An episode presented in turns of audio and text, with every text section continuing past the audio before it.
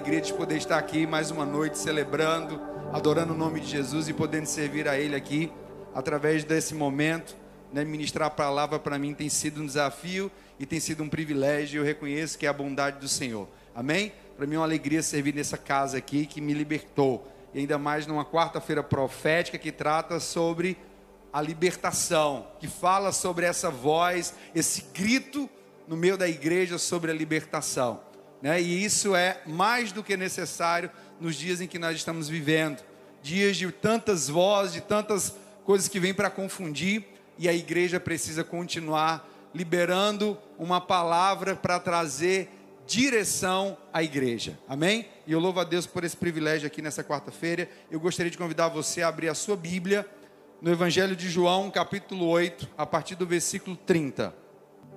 Amém? Todos encontraram aí? João 8, a partir do versículo 30. Nós vamos começar por aqui, tá? E a palavra do Senhor para nós nessa noite diz o seguinte: Tendo dito estas coisas, muitos creram nele. Disse Jesus aos judeus que haviam crido nele.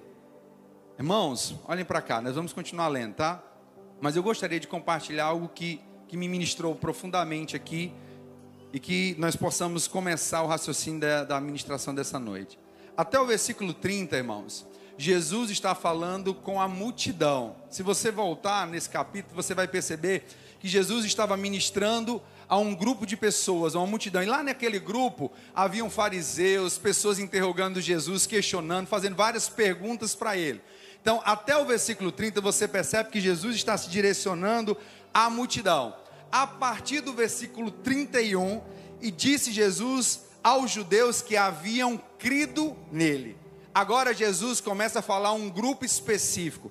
Jesus começa a falar a um, a um povo, né, que de fato, é, é, eu tenho uma sensação como se Jesus separasse um povo dentro de um povo, né, e ali eles come, ele começasse a falar para aquelas pessoas: ó, oh, presta atenção, se vocês que creram, que ouviram a palavra, entenderam essa palavra, permanecerem firmes nela, verdadeiramente vocês vão deixar de ser apenas uma multidão e vão passar a ser meus discípulos.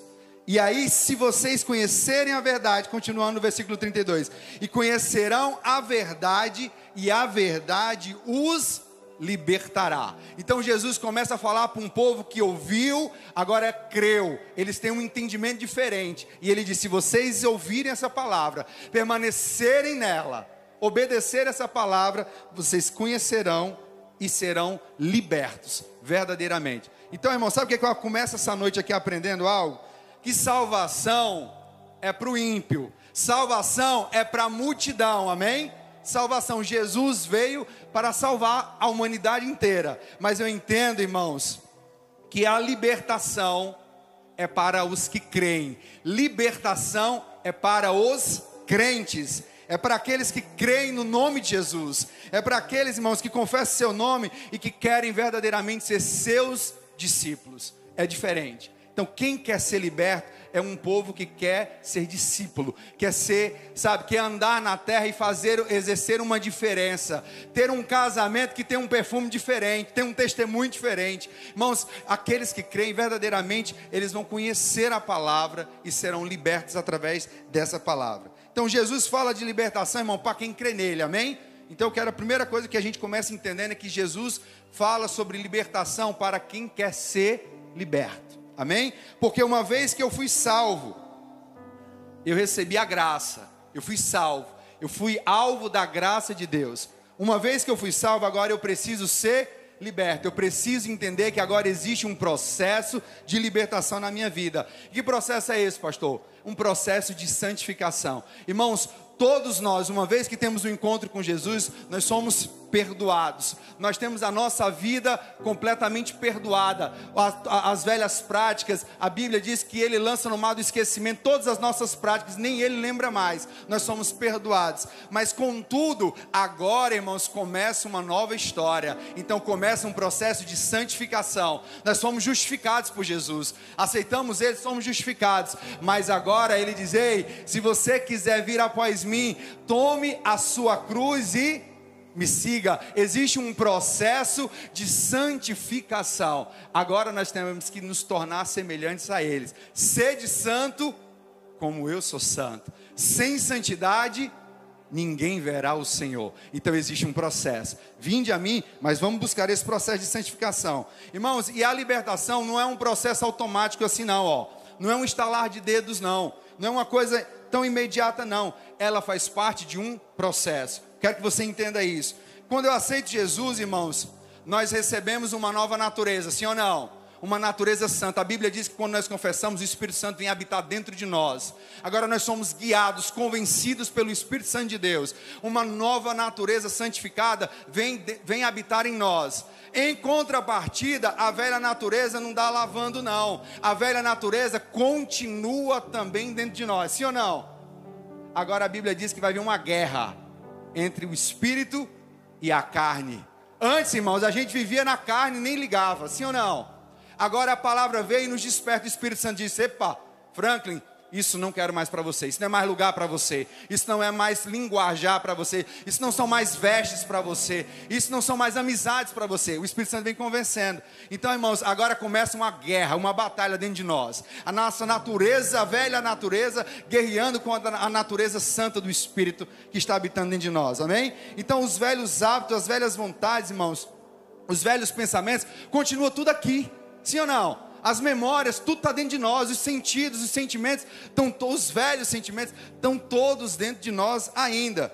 E esse homem agora, pastor, esse velho homem, ele precisa entrar num processo de desconstrução. A gente precisa agora desconstruir o velho homem e agora aprender a ser uma nova criatura, andar em novidade de vida. É um processo agora de desconstrução. Eu preciso desaprender para reaprender ser um filho de Deus. Quem está entendendo isso aí, diga amém. Amém? Glória a Deus. E o que é que diz a palavra de Deus, para não ficar só no meu conceito? Efésios capítulo 2, a partir do versículo 22. Olha o que, é que a palavra diz. Quanto à antiga maneira de viver, vocês foram ensinados a despir-se do velho homem que se corrompe por desejos enganosos. Despir-se do velho homem que se corrompe por desejos enganosos a serem renovados no modo de pensar e a revestir-se do novo homem, criado para ser semelhante a Deus em justiça e em santidade provenientes da verdade. Então a palavra está nos ensinando, está nos despertando que a gente precisa deixar a velha natureza, nos sabe tirar velhas roupas das velhas práticas, da velha identidade e assumir uma nova identidade de filho. E irmão, não é qualquer coisa não. Nós temos que ser semelhantes a Deus em justiça, em santidades provenientes da verdade. É sério. Então entenda, irmãos, que a libertação ela engloba um processo de abrir mão do velho homem, abrir mão dos velhos hábitos, das velhas vontades e se vestir do novo. É fácil, pastor? Não, não é fácil. Mas deixa eu dizer uma coisa: andar com o Senhor, andar num processo de transformação, é necessário que você abra mão. O apóstolo falou, irmãos, aqui sobre libertação. E libertação, antes de tudo, é uma decisão. É uma decisão. É algo simples, é algo fácil de fazer? Não, não é. Mas é para aqueles que entenderam que precisam, aqueles que creram. Agora eu vou andar nesse lugar nem que, sabe, eu tenha que abrir mão de tudo, mas eu entendi que existe um tesouro mais precioso e vai valer a pena. Aleluia, glória a Deus. Então, irmãos, eu preciso me vestir do novo. E a maior dificuldade que eu entendo na igreja, nas pessoas que escutam o evangelho, irmão, acerca de libertação, é o que, pastor? É achar que a gente faz uma oração, a gente vem aqui e aceita Jesus. Eu estou vindo uma quarta-feira de libertação e eu aceitei Jesus. Eu vim à frente, declarei Jesus como o Senhor da minha vida, fiz essa oração e agora eu estou liberto. Não, irmãos, você foi alvo da graça, você foi salvo. Agora seu nome está escrito no livro da vida. É verdade que você agora está sentenciado a morar na eternidade ao lado do Pai. Agora, deixa eu dizer uma coisa, irmãos: aceitar Jesus não é sinônimo que você está liberto. Glória a Deus. Não é o suficiente ainda fazer essa oração. Por quê, pastor? Porque algumas pessoas se frustram, irmãos, porque acha que fez essa oração e vai ser liberto de uma forma sobrenatural. Ah, pastor, não é assim não que funciona? Deixa eu frustrar você? Infelizmente não. Até eu gostaria que tivesse sido tão fácil assim, tão simples assim. Aceitei Jesus, alguém veio, colocou as mãos sobre a minha cabeça, fez uma oração de transferência e agora passou. Não tem mais memória, não tem mais pensamentos, não tem mais desejos, não tem mais impulsos, não tem mais nada que me liga ao passado, não penso, não olho, não, não tenho saudade. Foi tudo simples assim? Não não é nada simples assim. Então existe um processo. Não é assim não que funciona, irmão. Libertação, na verdade, e agora eu quero pegar você, depende muito mais de mim, de você, do que de Deus. É mesmo, pastor? Verdade. Libertação, santificação, depende muito mais de mim, de você, do que de Deus. Pastor, não estou entendendo nada. Você vai entender, irmãos. Por quê, pastor? Porque a libertação é um processo diário de decisões e de escolhas. Deus pode decidir escolher por você? Não. Ele pode sinalizar através do Espírito Santo dele. Não vá. Mas ele, ele pega na sua mão e diz: Você não vai fazer isso? Não. Ele está dizendo: Filho, é bom que você não vá para aquele caminho, porque aquele caminho tem pedras, pode tropeçar, você pode cair, você pode se machucar. Não entra nesse relacionamento. Não atende essa ligação. O Espírito Santo não clama dentro de nós? Não é? Não vai para esse lugar não conversa com essa pessoa. O Espírito Santo, ele grita dentro de nós, nos alertando, mas ele não toma decisões por nós. Então, uma vez que ele não toma a decisão, e todos os dias nós somos levados a situações, diante de circunstâncias que a gente precisa fazer escolhas. Então, nesse processo que a gente tem que escolher e decidir, irmãos, é nessa hora aqui que nós estamos de fato estabelecendo e vivendo esse processo de escolher permanecer no lugar de liberdade. Amém? Todos os dias, quando nós decidimos escolher coisas, eu não vou mais, eu não atendo mais, eu não quero mais isso, você está decidindo permanecer no lugar que Jesus conquistou para você, que é um lugar de libertação. Amém? É isso aí, através da sua decisão. Então, irmãos, Jesus, ele só vai curar aquilo que a gente reconhece que precisa ser tocado. Amém? Jesus só vai impor as mãos, Jesus só vem com bálsamo, irmão, naquilo que você reconhece que precisa ser liberto, precisa ser curado. Sabe aquele discurso? Ah, pastor, Deus sabe, Deus me conhece. Se Deus quiser mesmo tirar esse negócio de mim, Ele vem e arranca dentro de mim. Se Deus quiser mesmo que eu mude de vida, Ele vem e vai tirar o desejo de eu beber, Ele vem e vai tirar o desejo de eu me drogar, Ele vem e vai tirar o desejo de eu me prostituir. Se Deus quiser, Ele vem e me transforma, faz tudo novo. Certo ou errado? Errado. Como assim? Errado. Deus não vai fazer isso, não, irmãos. Ele sabe de tudo que você precisa renunciar. Ele sabe exatamente daquilo que você precisa fugir, daquilo que você precisa dizer não. Mas ele só vai fazer aquilo que você reconhece que precisa ser tocado, que você precisa ser curado. Olha na palavra. Deixa eu dizer uma coisa, eu tenho alguns pontos aqui para ser mais didático, mais fácil esse entendimento a respeito dessa palavra, e eu quero começar com o primeiro ponto.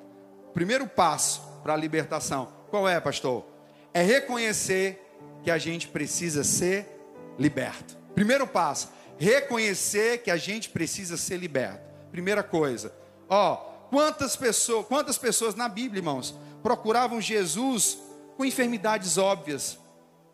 Olha o cego, lá de Marcos 10, o cego de Jericó. Ele se aproxima de Jesus e Jesus pergunta para aquele cego. O apóstolo até falou aqui do cego, não foi?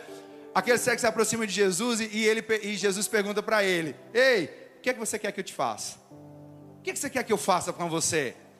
Olha para cá em nome de Jesus. Você acha que Jesus não sabia que aquele homem era cego? Sabia. Você acha que Jesus não sabia que o maior desejo dele era enxergar? também sabia. Agora, pastor, que brincadeira essa? Por que, é que Jesus pergunta para ele o que é que ele quer? Se ele sabia que ele estava diante do homem do milagre, o que é que ele você quer diante de mim? Por que essa pergunta? Por que esse questionamento? Se ele sabia que o desejo daquele homem era enxergar, Jesus sabia que ele era cego. Jesus entendia que o desejo dele era enxergar mas Jesus queria uma coisa daquele homem, como continua querendo de nós, igreja, hoje: que ele reconhecesse que o maior desafio e o maior desejo do coração dele era ser liberto daquela condição, era voltar a enxergar. Jesus queria ouvir dele: qual é o desejo do seu coração? O que é que é importante para você nessa hora aqui?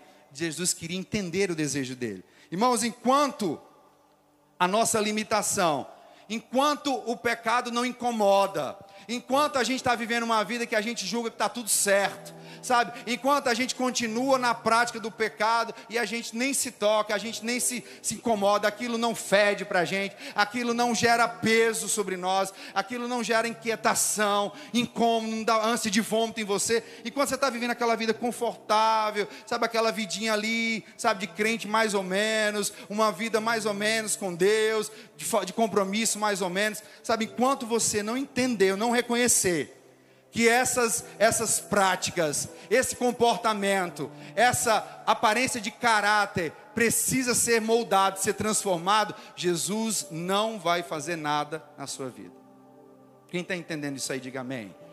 Então a primeira coisa que eu preciso entender é que Jesus liberta, mas Jesus vai libertar aqueles que reconhecem que necessitam dele para curar uma área da sua vida. Então a primeira coisa que eu preciso entender para ser liberto é o que? É reconhecer que eu preciso. Eu preciso reconhecer que eu preciso. Segundo ponto, entender que libertação é um processo. Já falei aqui, mas eu quero que você entenda: libertação é um processo. Não é algo imediato, não é algo do dia para a noite. Você precisa estabelecer dia após dia. Dia após dia, você vai vivendo e vai desfrutando desse lugar de libertação. Quantas pessoas, irmãos, não nos procuram no gabinete pastoral, né?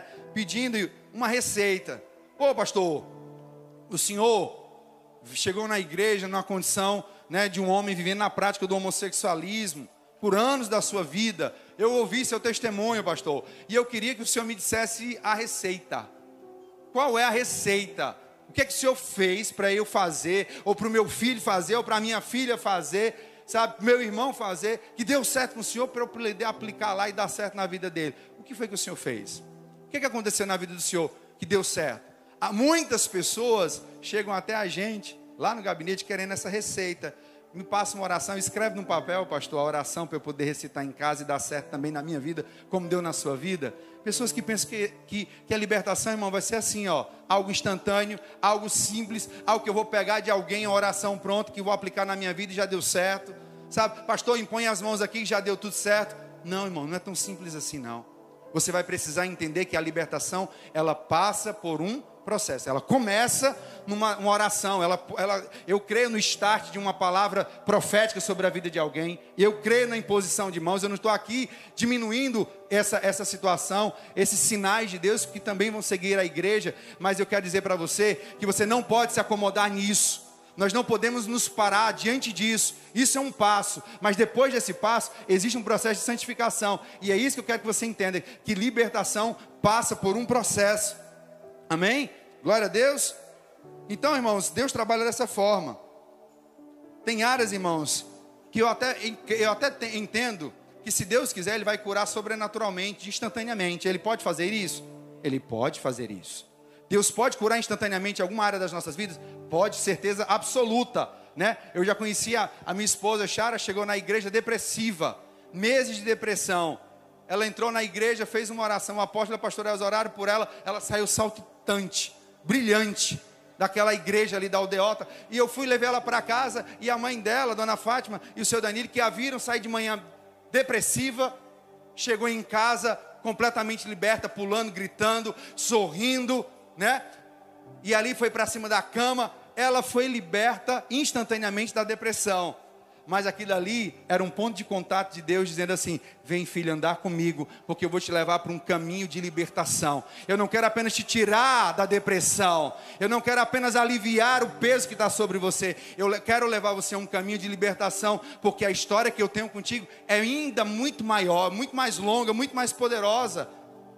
Amém? Glória a Deus por isso. Então, a gente precisa entender que Deus pode fazer isso. Mas, de uma forma geral, irmãos, as nossas mazelas, aquilo que tem dentro de nós, vai precisar de um processo para a gente ser liberto. Aleluia, glória a Deus. Então, Deus trabalha de forma individual com cada um de nós, uma maneira muito específica.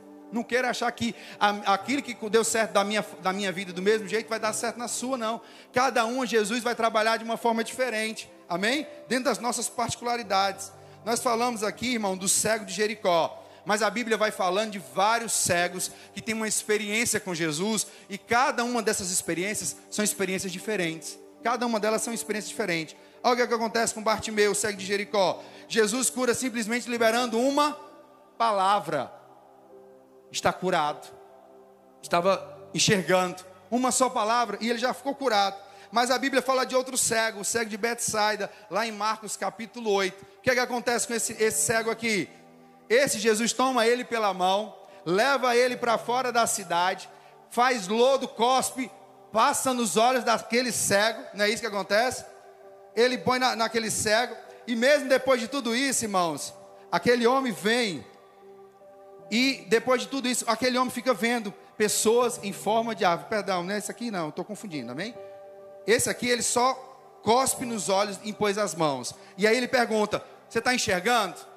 Aí ele disse: Tô, mas eu estou vendo um homem em forma de árvore. Opa, não, peraí. Jesus vai, precisa tocar nele mais uma vez para que a visão dele fosse corrigida. Isso fala de quê, pastor? Isso fala de processos. Como assim, pastor? A gente vem para Jesus, a gente recebe uma porção. Aquela porção, irmãos, ela nos tira da condição em que nós estávamos, amém? Antes era cego, agora estou enxergando. Antes eu vivia na prática do homossexualismo, agora eu estou aqui na igreja. Homem de Deus, amém.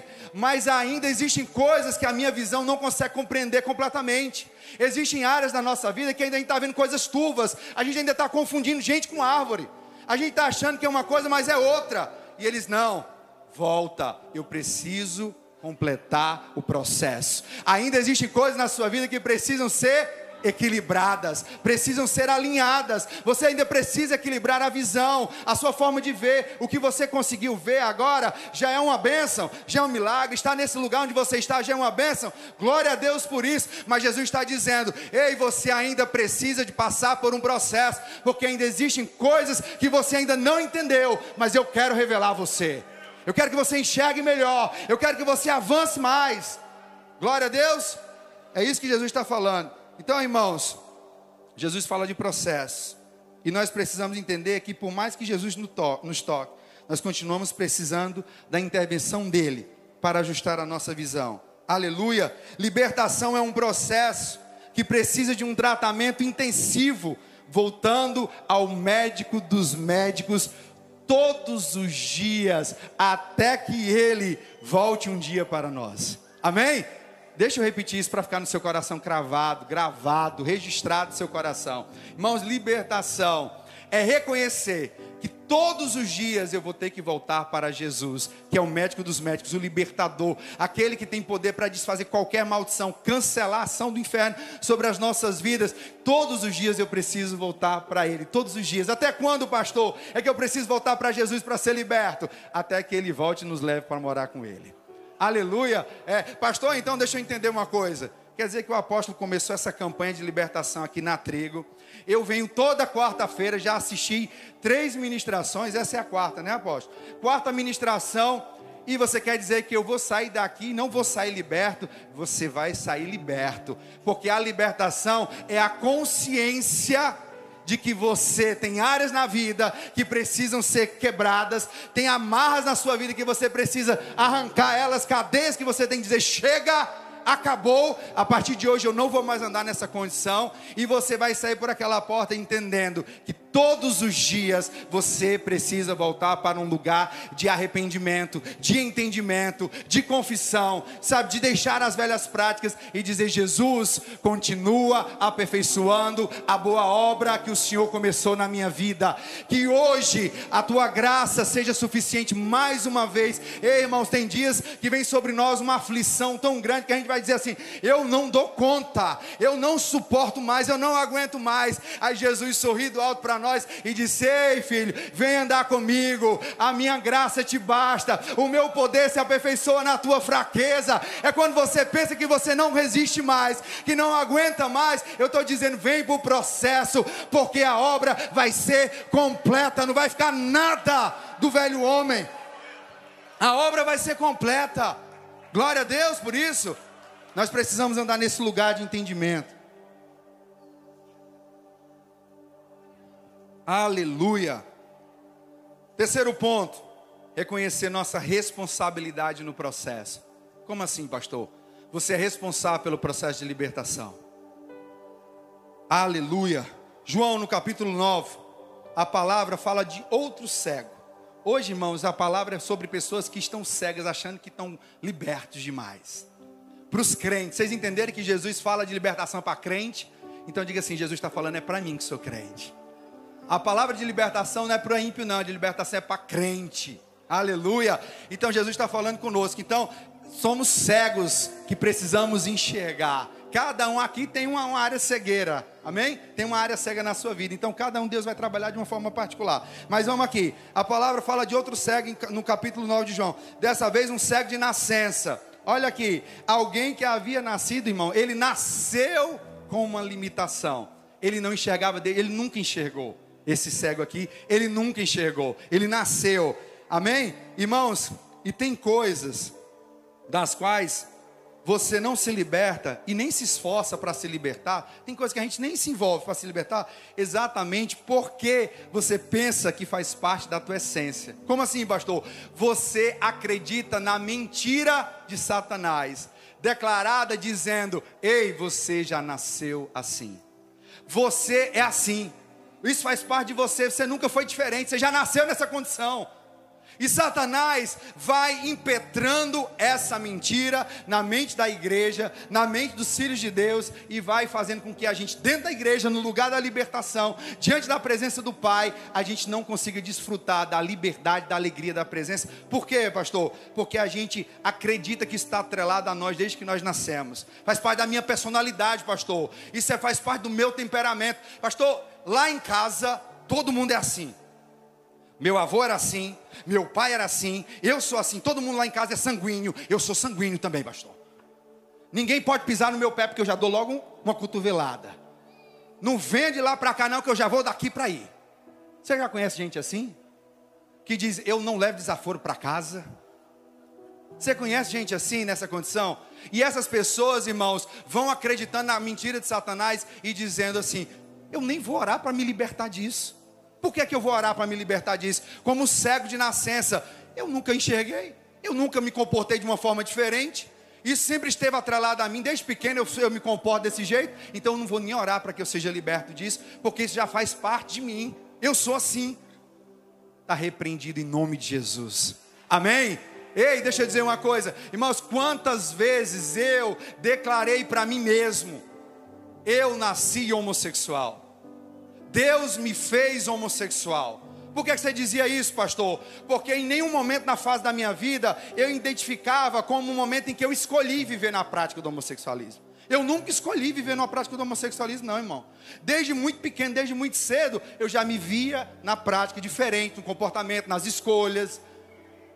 Quando meu irmão, criado pelo mesmo pai, pela mesma mãe, eu entendi que não tinha nada a ver com o processo de educação dos meus pais né? Eu entendi muito mais como um dardo de Satanás sobre a minha vida para tentar roubar esse dia de hoje, para roubar esse lugar de autoridade como pastor, como sacerdote sobre a vida da igreja, para roubar esse lugar aqui de testemunho sobre a vida de tantos outros jovens. Então, irmãos, havia uma seta, porque minha mãe e meu pai educaram meus filhos, mesmo, meus, meus irmãos, meu irmão, só tem um irmão, da mesma forma que eu. E desde pequeno, criado na fazenda no interior, meu irmão doido por cavalo. E eu lá queria saber de cavalo. Meu pai, bora para a roça, vamos lá para a fazenda do avô. Eu digo, vou nada, vou ficar em casa. Sabe? Então, desde muito pequeno, eu estava atrelado muito mais às coisas da minha mãe, apreciando muito mais o universo da minha mãe. Então, desde pequeno, eu não conseguia entender em que momento eu fiz uma escolha para viver naquela prática. E aí, Satanás se apropriava disso para dizer: não se preocupe em querer mudar isso, não. Você nasceu assim, essa é a sua essência, essa é a sua personalidade, isso faz parte da sua identidade. E tudo que Satanás quer, irmãos, é enganar. Deixa eu dizer uma coisa para você. Em nome de Jesus, nós precisamos calar a voz do inferno, calar a voz de Satanás e dizer: Ei, Satanás, Deus não me fez homossexual, Deus não me fez adúltero, Deus não me fez prostituto, Deus não me fez ladrão, Deus não me fez, sabe, alguém para abusar de crianças, Deus não me fez impaciente, rebelde, mentiroso, Deus não me fez nada disso. Deus me fez santo, Deus me fez a sua imagem e a sua semelhança. Deus nos fez para ser semelhantes a Ele. Aleluia! Foi esse lugar que Deus nos fez. Aleluia! Glória a Deus. Irmão, Deus nos fez de forma maravilhosa, extraordinária. Por que, é que eu tenho que dizer isso? Para você não aceitar mais mentira do inferno sobre a tua vida. Você não é o que o inferno diz que você é. Deus te fez filho para ser bendito na terra. Aleluia! Glória a Deus. Uh. Acontece, irmãos, que essa criação extraordinária de Deus, ela foi corrompida pelo pecado. Você entendeu que eu disse que, não, que eu não posso atribuir à educação dos meus pais a questão de, desse, dessa confusão na minha mente sobre a questão da sexualidade? Por isso, pai, acalma o coração. Ei, mãe, acalma o coração. Porque quantos pais, eu preciso dizer isso, quantos pais e quantas mães carregam sobre os ombros um fardo, porque vê no filho uma manifestação de um comportamento homossexual e se culpa, poxa, onde é que eu falhei, onde foi que eu errei, onde foi que eu pequei? Ei, deixa eu dizer uma coisa, irmãos, eu não estou dizendo aqui que o adultério não seja uma porta de acesso para Satanás ferir os filhos, amém? Também, mas eu não quero entrar nessa área. Eu quero dizer uma coisa para você. Ei, irmãos, o pecado veio para o mundo através do, do, da desobediência lá de Adão, irmãos. Então, irmão, o que, que acontece? O pecado foi veio e feriu o homem. Amém? O, o pecado veio e feriu o homem, irmão. Aleluia. E o que, que acontece? Aleluia. Glória a Deus. Aleluia. O pecado veio e corrompeu o homem. E esse homem, que aparece em João 9, ele nasce cego. Por que é que nasceu assim, pastor? Por que, que tem essa condição? Ei, pai, não leva sobre os teus ombros, amém? Esse peso não é para estar sobre os teus ombros. Transfere isso para o Senhor. Glória a Deus. Transfere isso para o Senhor. Mas aí, esse nós estamos falando de João 9, o homem cego, que ele se nasceu cego. Ele achava que nem precisava orar por isso. E porque ele achava, porque ele nem entendia que precisava, preste atenção, Jesus vem até ele. Aleluia.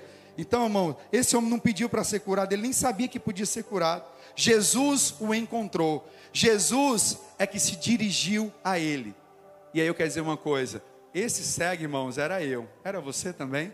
Que nem entendia que precisava ser curado. Quantos de nós alguém chegava para lá assim para a gente: Ei, você precisa aceitar Jesus, né? Quantas irmãs no meu trabalho, na minha área que eu trabalhava, chegava crente e dizia assim: Franklin, você é uma bênção, você é uma pessoa tão boa. Franklin, vamos para a minha igreja, você só precisa aceitar Jesus. E eu, na minha ignorância e no meu orgulho, olhava para ela e dizia assim: Eu já estou na igreja, eu já sou filho de Deus, eu leio a Bíblia todos os dias e lia mesmo, salmo todo dia, não entendia nada, mas lia. Lia todos os dias. Então, eu já, na minha ignorância, eu achava que eu não precisava de Jesus porque eu não me reconhecia como cego. Eu nasci assim. Essa é a minha condição. Deus me fez assim, Ele me ama do jeito que eu sou. Você já ouviu alguém dizer isso? Quando alguém disser isso, não repreenda, ame. Amém? Quando alguém disser assim, eu não preciso não, Jesus me fez assim, Ele me ama do jeito que eu sou. É verdade, Ele me amou por tanto que ele foi ao meu encontro, como foi o encontro do cego. E Deus também irá ao encontro de tantos que estão perdidos, que nem reconhecem, que precisam, mas Jesus está procurando a eles. Jesus está andando e procurando eles. Que você seja uma voz profética, que você seja as mãos, os olhos de Jesus, as palavras de amor que vão sair das boca, da boca de Jesus, flua através da tua vida ao encontro dessas pessoas. E naquele momento, irmãos, eu fui encontrado como aquele cego foi encontrado, irmãos. Aquele cego era eu. E aí Jesus veio até mim, irmão, sabe onde? No fundo de um quintal, lá numa cidade do interior do Pará. Jesus veio até mim naquela madrugada, irmãos. E eu estava extremamente angustiado. Pastor, tinha algum motivo você estar angustiado? Nenhum motivo. Tinha problema nenhum. Mas quando a gente quando nos falta a essência, a fonte de vida dentro de nós, irmãos, a gente pode estar em qualquer lugar, pode aparentemente estar tudo certo, mas nunca vai estar bom o suficiente. Sempre vai estar faltando alguma coisa, sim ou não? Irmão, sem Jesus a vida não tem sentido, não tem graça, não tem prazer. Amém? É sempre aquela vida sem graça, vazia. Aleluia. Então, irmãos, naquele fundo de quintal, Jesus se revelou a mim. ele me encontrou como ele encontrou aquele cego. Aleluia! E eu nem sabia que precisava ser liberto, mas naquela noite eu recebi o primeiro toque dele. Acontece, olha isso aqui, que em João capítulo 9, versículo 6, a palavra diz que para curar aquele homem, Jesus fez lama com sua saliva e esfregou no rosto dele. Agora sim. Jesus fez lama, esfregou no rosto, nos olhos daquele cego. Glória a Deus. É isso que Jesus fez. Irmãos, deixa eu dizer uma coisa. Se você quer ser liberto, você vai ter que abrir mão do orgulho. Como assim, pastor? Verdade. Você vai ter que abrir mão do orgulho, você vai ter que aprender a se expor. Aquele homem era cego. Ele queria, ó, ele nem sabia que precisava, mas Jesus veio ao encontro dele e Jesus vem e quebra toda a, a, sabe, a raiz de orgulho que poderia haver nele, porque vem logo num sinal de humilhação, lama nos olhos. Amém? Então, irmão, se você quer ser liberto, deixa eu dizer uma coisa para você. Comece abrindo mão do orgulho e dizendo: se o Senhor precisa me expor, se o Senhor precisa, sabe, mostrar a área que eu preciso ser liberto, porque todo mundo está vendo, só eu não enxerguei. Mas se o Senhor quer me expor nesse processo e manifestar que eu preciso disso aqui, eis aqui a minha vida, não estou nem, um, nem um pouco preocupado porque eu sei que ser liberto vale muito mais a pena do que qualquer nível de exposição. Pastor, por que, é que o senhor fala sobre o seu processo de libertação e o senhor não tem vergonha disso? Quantidade de pessoas que me procuraram depois do meu casamento, porque nós nos casamos, eu e a pastora Chara, pastora Chara também vinha da prática do lesbianismo, era uma amiga minha das baladas do mundo, das festas do mundo, né? E veio para a igreja depois que eu vim para a igreja, já falei aqui. E quando nós nos aproximamos, namoramos, noivamos em santidade e nos casamos, nós aproveitamos a noite do nosso casamento para testemunhar o que Jesus tinha feito nas nossas vidas. Você imagina pai, mãe, todo mundo ali reunido para testemunhar isso, para ouvir isso? misericórdia, a quantidade de pessoas que chegaram para mim dizendo assim: Você é doido, rapaz, como é que você fez um negócio desse? Por que, que você vai se expor na frente de todo mundo daquele jeito? Eu digo: Porque eu não tenho mais do que me envergonhar. Eu não tenho mais motivo para me envergonhar. A vergonha era quando eu estava lá. Hoje eu estou na luz. Eu não tenho nada que Satanás possa me acusar. Acabou. Amém?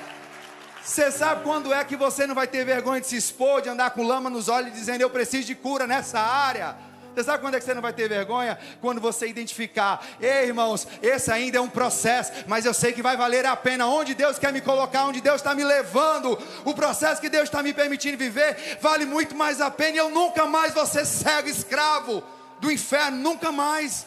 Então vale a pena. Então se permita passar por esse processo em nome de Jesus. Aceite o tratamento. Glória a Deus. Tem coisas que Jesus faz durante o tratamento que você nem entende. Tem coisas que Jesus vai tirar, vai, vai, sabe, vai, não vai mais permitir na sua vida que você nem vai entender. Mas se permita, se submeta, vai valer a pena. E lá no versículo 7 de João 9, então lhe disse, Jesus disse: Vá lavar-se no tanque de Siloé, que significa enviado. O homem foi, lavou-se e voltou vendo. Olha que processo lindo. Ele foi, se lavou e voltou vendo. Irmãos, aqui está um motivo, porque a grande maioria da igreja, dos irmãos na igreja, não entendem o processo de libertação. Vem para a igreja, aceita Jesus, confessa Jesus, mas não é liberto. Por que, que tem a grande maioria? Pastor, já vim para a igreja. A quantidade de pessoas, irmãos, que hoje se utilizam disso até para pecar. Pastor, eu sempre estive na igreja, eu sempre perseverei contra isso, lutei contra isso, disse não, fugi, fiz cara feia para o pecado, estive na igreja, mas depois de algum tempo eu entendi que aquilo ali não saiu de mim, o desejo estava em mim mesmo, eu não parava de pensar, e eu digo, não, então deixa, Deus não quer me libertar disso aqui não. E aí eu voltei para a prática do pecado mesmo, porque nada mudou. A quantidade de pessoas que se utilizam disso, irmão, para justificar porque é que não estão de fato ainda que guerreando e dizendo não, não, não, Satanás, não, eu não aceito mais isso. Por que, que a maioria das pessoas fazem isso? Porque elas até vêm, elas creem em Jesus, elas confessam Jesus, mas elas não querem experimentar esse processo até o final. Como assim, pastor? Irmãos, eles recebem o toque, mas eles continuam parados com o rosto cheio de lama. Estão dentro da igreja. Você está conseguindo entender? Jesus veio até você. Jesus já se manifestou, ele já disse: Eu quero curar você. Eu vou curar você. Você nem sabia que precisava de libertação nessa área. Quantas pessoas, irmão, chegaram na igreja achando que precisava de cura na, no, no, no, homossexualismo como eu, e aí de repente eu entendi que tinha uma dezena de outras áreas da minha vida que precisava de libertação, talvez até com mais urgência, e eu não identificava, porque é exatamente isso que Jesus faz. Ele vai nos mostrar coisas que a gente nem imaginava que precisava ser liberto. Talvez foi na sua vida também. Você veio só acompanhando alguém, de repente entendeu que quem mais precisava era você do que alguém que você estava trazendo como convidado. Não é verdade? Então Jesus faz isso nas nossas vidas. Então, irmãos, quando Jesus vem, ele faz isso, muitas pessoas tomam posse desse primeiro passo, dessa primeira atitude. São alvos da graça, da misericórdia de Deus. Mas recebe esse toque, tem os olhos aqui, ó. Passado lama nos seus olhos. Mas agora eles recebem uma palavra: vá até o tanque de Siloé e lava. Não foi essa a ordem de Jesus? Vai lá e lava. O que, que aconteceu? Muitos ficam dentro da igreja com a cara cheia de lama, dizendo: Eu já sou liberto. Jesus já falou para mim que eu vou enxergar. Eu ainda não estou enxergando, não, mas eu vou enxergar. Quantidade de pessoas que estão aqui na igreja nessa condição, irmãos. Ah, por que, que o pensamento não passa? Pastor, por que, que isso não muda? Pastor, por que, que isso não é diferente agora? Porque você está com a cara cheia de lama, irmãos.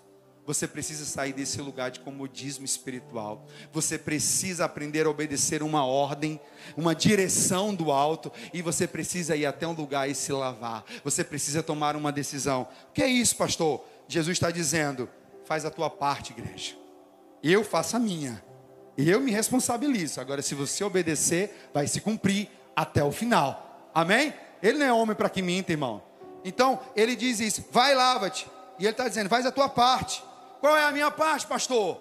Jesus está dizendo: ei, vai lá, volta lá e encerra esse relacionamento hoje. Ei, você está disposto a andar nesse lugar agora de libertação para enxergar, voltar a enxergar completamente Deixa eu dizer uma coisa, vai lá e rompe com essa amizade. É a ordem de Jesus. Vai lá o tanque e agora encerra essa conversa que você está aí no WhatsApp faz tempo. Essa pessoa que começou a seguir você e você está curtindo as fotos dele, dela, vai lá e desinstala. Ah, pastor, mas é o contato profissional. Apaga. Ah, pastor, mas eu preciso trabalhar. Sai do emprego. Você entende que você precisa tomar uma decisão para experimentar um processo de libertação? Ou você quer que Deus venha e vá fazer isso por você? Ele já fez, irmãos. Jesus já fez, mas o que ele está dizendo agora é a sua vez de tomar uma decisão e quebrar, romper com esses laços, com essas cadeias, que é você, agora é a tua parte do acordo com Deus. Quem está entendendo isso aí? É porque na hora que a gente tem que começar a renunciar e abrir mão, a gente começa a não querer entender né? A gente começa a não querer entender o que, é que a palavra está dizendo. Ei, irmãos, vai lá e bloqueia as pessoas nas redes sociais. Ei, você que tem problema com pornografia, vai lá, sai das conversas imundas do grupo de WhatsApp que fica compartilhando imagens obscenas.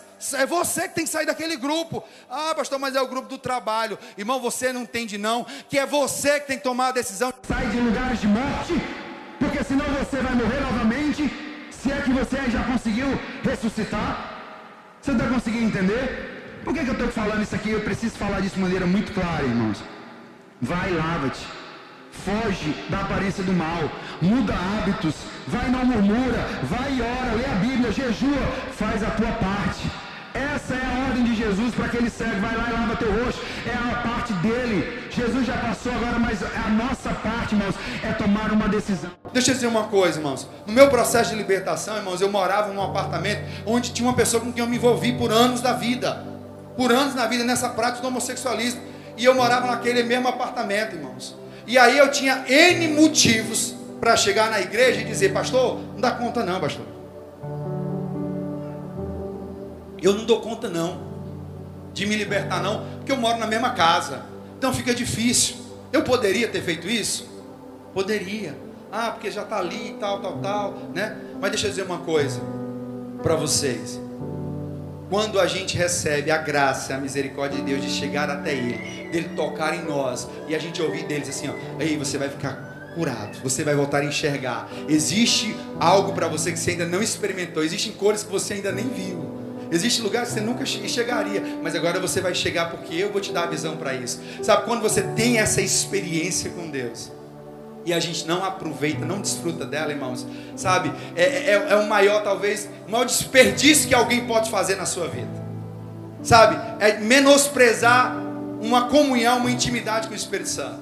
E quando ele, lá naquele fundo de quintal, me tocou e eu desfrutei de uma alegria que o mundo nunca foi capaz de me dar, eu disse: Eu quero conhecê-lo, eu quero perseguir. Aonde é que eu tenho que ir? O que é que eu tenho que fazer? Eu vou fazer. E eu me lembro que quando eu confessei Jesus, né? Quando eu confessei Jesus, irmãos, eu voltei para casa e eu fiz uma oração. E a minha oração era: Jesus, o Senhor sabe que eu não consigo, o Senhor sabe que eu continuo desejando, o Senhor sabe que para mim eu nasci assim e eu nunca vou mudar. A minha consciência é essa. Mas se o Senhor tem um novo comportamento, novas vestes, um novo lugar, se eu tenho novos sonhos para mim que eu desconheço, eu quero dizer uma coisa: eis aqui a minha vida, cumpra na minha vida a tua vontade. Eu quero que o Senhor cumpra a tua vontade. E por que eu estou dizendo isso, irmãos? Porque naquele mesmo dia, a pessoa com quem eu me envolvia passou a noite todinha batendo na porta assim, ó, abra a porta. Abra a porta, eu quero entrar, abra a porta e o celular, zum, zum, zum, zum, zum, a noite todinha aqui, ó. Eu não tinha sido discipulado, eu tinha acabado de aceitar Jesus, eu não tinha nem para quem ligar para dizer assim: me socorre, me ajuda, porque eu estou aqui numa encurralada, eu estou encurralada aqui. Não, mas eu tinha o Espírito Santo, porque agora ele já estava dentro de mim. Deixa eu dizer uma coisa, por que eu estou dizendo isso? Porque muitas pessoas se enchem de justificativa para pecar. Ei, quando o Espírito Santo está em nós, nós não temos justificativa para pecar porque Ele vai nos advertir, e toda a força necessária para nos desviar vem do alto, é dele. Aí você fica querendo culpar pastor, pastora, liderança para pecar. Não, naquela hora não tinha ninguém para me socorrer, mas eu tinha o Espírito Santo. Sabe o que, eu fiz naquela hora, irmãos? Eu dobrei os joelhos e comecei a chorar, porque a minha vontade era abrir a porta e voltar para velhas práticas do pecado. Mas naquela hora o Espírito Santo me convenceu, dizendo: Eu tenho prazeres que você jamais imaginou, alegria que você jamais imaginou. E ali eu fiquei prostrado naquela cama chorando e dizendo: Não me deixa levantar, Jesus. Não me deixa levantar, Jesus. E ali eu fiquei um dia, dois dias, três dias, e se passaram os dias, e o inferno tentou novamente, bateu na porta novamente, mandou mensagem novamente, mas sabe o que, é que eu fiz? Eu fui bloqueando número após número, eu fui fechando a porta. Quando entrava pela porta da frente, eu saía pela porta de trás. Ai, vai todo mundo hoje comer uma pizza, vamos todo mundo junto. Eu não gosto mais de pizza, mas você ama pizza, eu não quero pizza, eu não quero nada, porque eu sei que eu não vou mais andar em lugares de morte, porque foi de lá que Jesus me tirou. E eu não volto para lá nunca mais, para a glória do nome de Jesus. Aleluia! Toda honra e glória seja dada ao nosso Senhor Jesus Cristo. Eu preciso dizer isso para a igreja, porque é muita conversa. Como pastor, irmão, eu escuto muito mimimi muito cheio de, de historinha. Ah, pastor, por que eu não consigo? Ah, pastor, mas é porque eu não dou conta. Ah, pastor, não sei o que, não sei o que, não sei o que. Tem líder, tem pastor, tem discipulado, tem curso, tem célula, tem PNA, tem PNC de família, tem núcleo de família para isso, tem núcleo de família aquele. Irmãos, você não tem justificativa. Você não tem justificativa para pecar nessa igreja. Em nome de Jesus, você tem o Espírito Santo antes de qualquer coisa. Quem está entendendo, diga amém aí. Então, em nome de Jesus, reconheça os lugares em que você não deve mais ir lá. Ah, pastor, mas eu ainda não passei pelo processo de libertação da folha, eu não marquei o xizinho, eu ainda não rasguei a folha, eu ainda não queimei, eu ainda não bradei no mundo espiritual. Começa hoje lá na tua casa esse processo de libertação e dizendo: Eu reconheço que eu preciso de ajuda e cura e de libertação nessa área, Jesus. Nessa área, Jesus, eu preciso dizer: chega, eu não aguento mais, eu não vou mais ser envergonhado. Você sabe o que é que Satanás rouba de nós enquanto igreja? A autoridade. A gente só tem autoridade naquilo que a gente já venceu. Se você não venceu, esquece, você não tem autoridade. Agora, no dia em que você é tentado, provado, mas você persevera e você é aprovado, irmãos, no mundo espiritual, você é reconhecido como uma voz de autoridade. E o inferno tem que baixar, tem que bater em retirada e tem que ouvir a tua voz e te obedecer, se submeter a você no poder do nome de Jesus. Amém? Glória a Deus. Então eu quero dizer isso para vocês. Libertação é um processo. Faça a sua parte. Entre para quebrar tudo, para arrebentar tudo. Ah, pastor, mas eu tenho minhas amizades. Irmãos, eu os amo. Todos os meus amigos até hoje eu não virei as costas para nenhum. Eu nunca deixei de atender uma ligação quando alguém precisava, socorro. Trouxe para a igreja aqueles que disseram assim: ó, presta atenção. Vem comer pizza comigo? Digo, vou nada. Vou nada, vou de jeito nenhum. Mas no dia que alguém disse assim, leva para o culto, você pode levar ela para a igreja, pastora Chara. Eu digo, é agora, eu vou buscar onde é que ela está. Aonde é que ela está? Eu não vou para onde Satanás reina, não. Agora, se alguém que está lá quer olhar para mim, entender que dá para ser livre, como eu estou vivendo na luz, e quer andar comigo, venha também. Vamos andar junto, nós vamos nos abraçar, nós vamos ajudar, nós vamos aconselhar, nós vamos chorar junto, nós vamos guerrear junto. Mas aqui onde Jesus reina.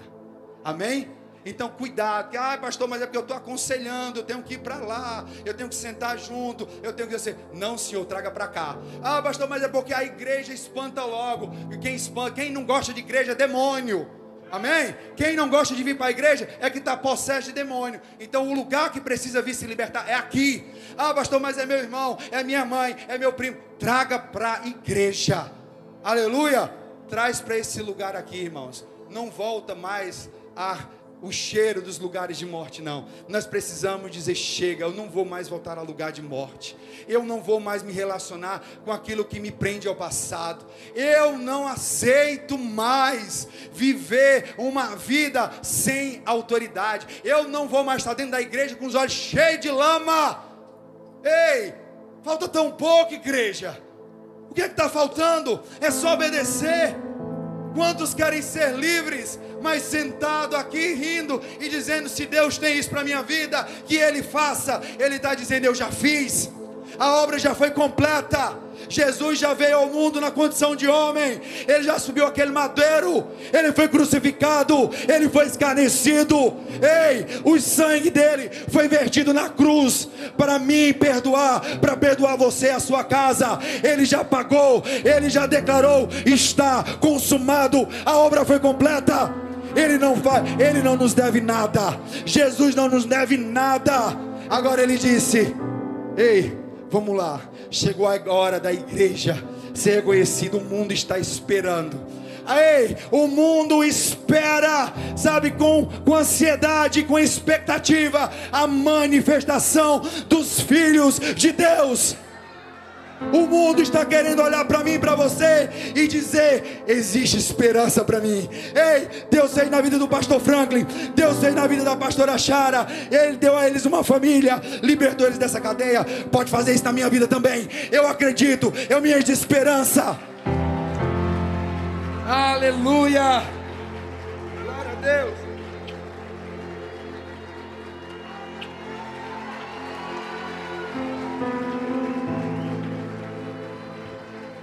Tudo o que o inferno quer é calar essa voz. Tudo o que o inferno quer é confundir as mentes e dizer: não, isso é exagero, é engano. Não, é porque Deus escolheu só eles. Não, irmãos, eu não sou merecedor pastora Chara também não é merecedora, limitados, pecadores, mas todos os dias, para a glória do nome de Jesus, dobrando os joelhos, se perdoando, confessando, dizendo: me sustenta, me ajuda, porque hoje eu passei por essa guerra e dizendo: Satanás, nós não vamos retroceder, nós não vamos acreditar mais nas tuas mentiras, nós já tomamos posse, aleluia, e é para quê? Para que nome dele seja conhecido através da nossa casa e da nossa família. Aleluia, irmãos. Glória a Deus. Então, irmão, deixa eu dizer uma coisa para você. É tempo da igreja se levantar e ao invés de se justificar, vigiar e orar, e orar, e orar, e orar. Para quê, pastor? Para que nós não entremos em tentação. Amém? Vigie e ore para que vocês não entrem em tentação. Existem guerras que a gente não vai precisar entrar se nós estivermos em prontidão de vigilância e de oração. Aleluia! Vamos vigiar e vamos orar. Glória a Deus. Aleluia. Eu quero que você fique de pé. Porque eu quero declarar essa frase para ficar queimando no seu coração. Libertação não é ausência de tentação libertação é o poder que Deus nos dá para resistir à tentação. Se você guardar essa verdade dentro de você, você vai sair por essas portas convictos: eu sou liberto. Eu fui liberto. A minha casa, a minha família é alvo da graça de Deus. Por quê, pastor? Porque ainda que eu seja tentado, ainda que me venham pensamentos, ainda que meu corpo seja afligido por memórias do inferno, ainda que eu pense, ainda que Satanás me tente, ainda que ele bata a porta, mas todo dia o pecado vem e me chama, todo dia vem as tentações e me chama. Mas agora, irmãos, por que, é que eu sou liberto? Porque vem do alto um poder, uma resistência, um entendimento, um convencimento, dizendo: Eu escolho Deus, eu prefiro Deus, eu não vou mais ser escravo, enganado. Eu vou escolher a minha casa, eu vou escolher os meus filhos, eu vou escolher a minha família, eu vou escolher os netos que vão ser gerados daqui a anos. Eu escolho uma geração benditas, porque a partir de nós, Deus está levantando uma geração de homens e de mulheres sararados que não serão feridos, que não passarão pelos mesmos vales que eu e a mãe dele passou, mas vão se levantar e vão ser vozes de autoridade, reconhecidos Arabacaçou de Comanabahai. Posso crer oh. que minha vida o milagre vai.